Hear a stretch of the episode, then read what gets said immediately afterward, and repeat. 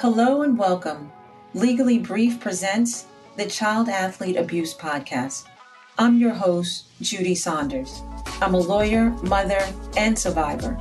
I work with competitive youth athletes, survivors of abuse, and their families who are dealing with abusive authority figures. This podcast is for anyone who is fed up, dealing with fear, and searching for answers.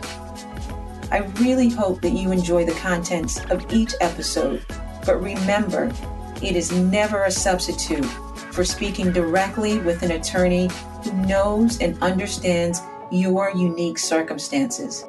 If you're looking for past episodes, head on over to my website, jsaunderslawfirm.com. And while you're there, be sure to sign up for the newsletter. And one more thing don't forget to rate and review the show and leave a comment.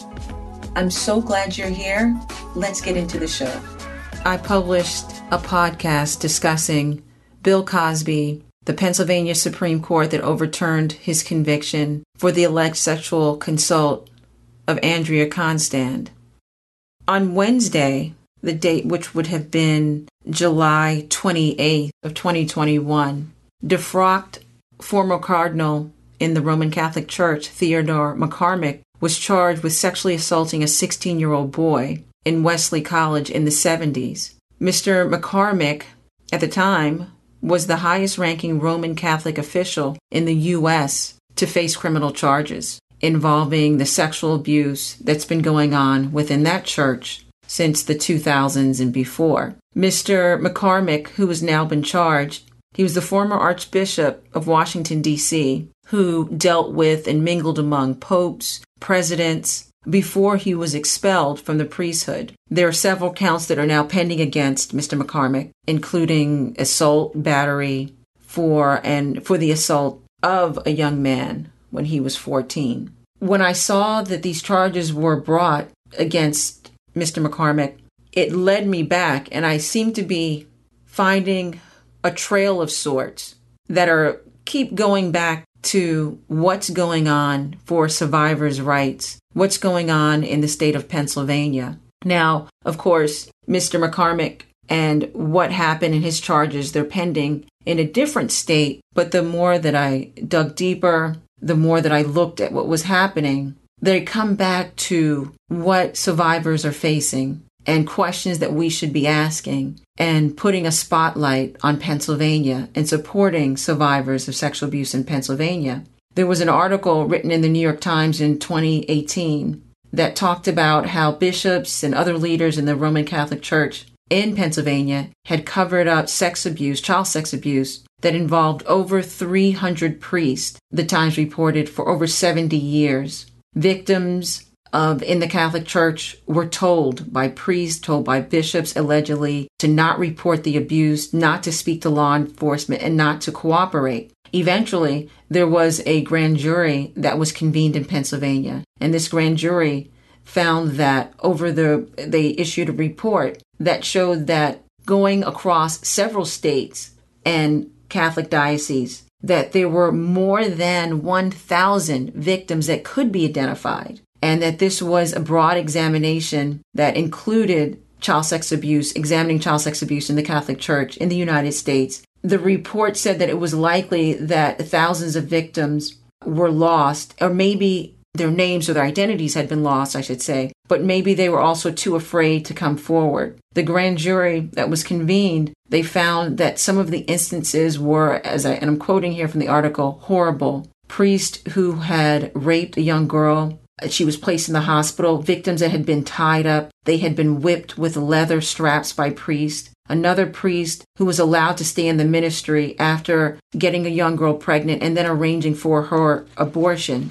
This, of course, led to different investigations that took place in Boston and New York and in other instances. But this originated, this grand jury, this started in Pennsylvania. You see now a little bit of the trail. A grand jury finding this abuse starting in Pennsylvania, going now to the Supreme Court overturning Bill Cosby's conviction. It got me thinking about is there a connection judy are you looking too deep is there lax now on one on the one hand it was good that you had this grand jury in pennsylvania making these findings issuing this report but on another sense there are different factions there's different individuals within pennsylvania that are not supporting what would be an obvious need to come out in favor of the rights of survivors. If you go back and you listen to the prior episode when I talk about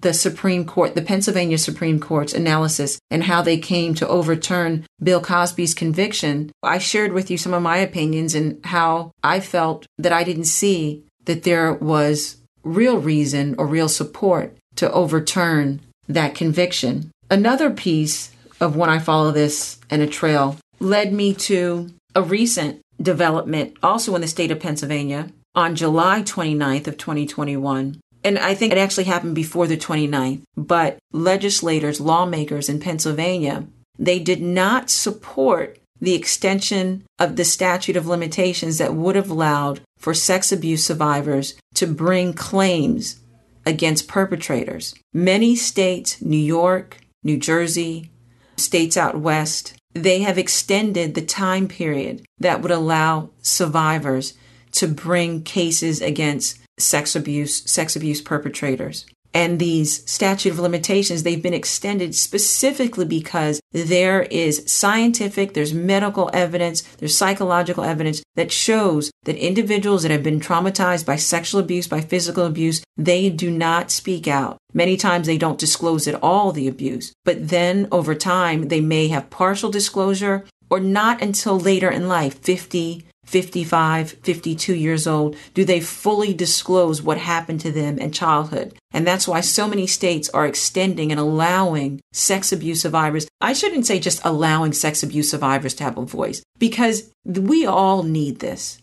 We all need a reckoning. We all need the honesty within the very energy, fabric, foundation. We need truth within the very soil that we plant our food. I mean, that taking it down to a molecular and cellular level, but we need truth. We don't need to be walking around sharing space with individuals who are allowed to abuse children and because of the trauma, because of the fear, children that are now teens and adults, they continue to stay quiet. We don't need that type of world where that exists. So it's not something legislators or lawmakers just allowing sex abuse survivors to bring cases in court. No, they're allowing our society to live in truth, in real truth. I don't want to share the bus. I don't want to catch a subway with someone who's allowed to move around and to live with the knowledge that they were able to get away with sexually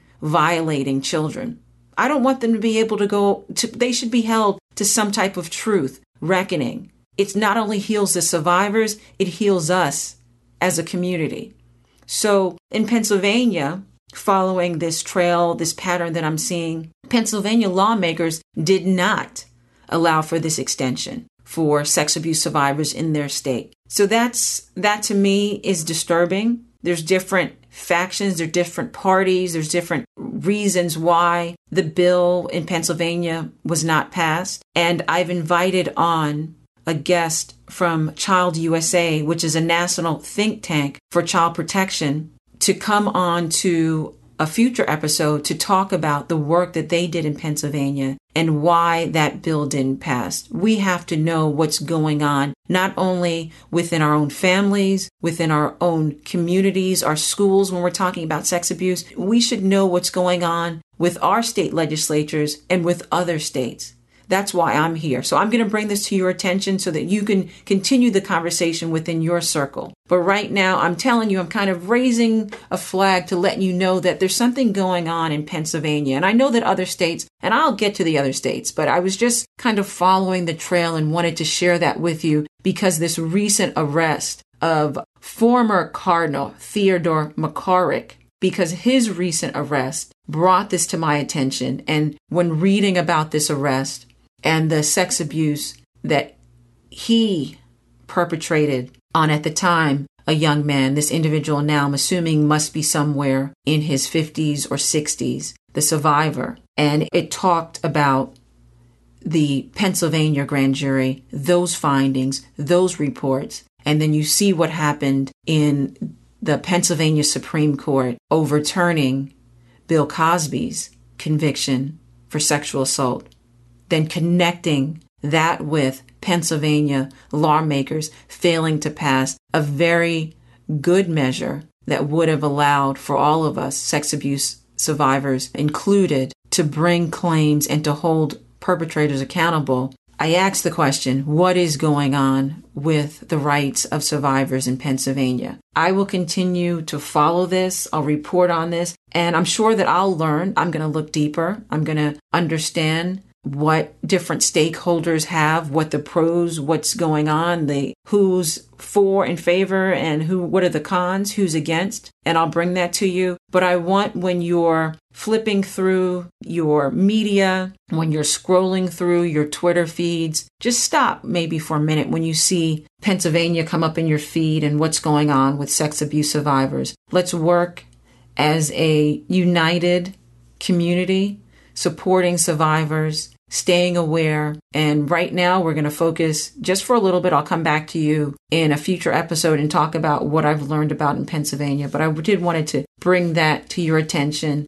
And I do want to applaud and commend law enforcement, prosecutors, police officers who have now arrested and will be prosecuting Theodore McCarrick for his sexual assault of a 16 year old boy in the 70s. I'll continue to report on this. Thank you so much for spending this time with me. And as always, until the next episode, be well.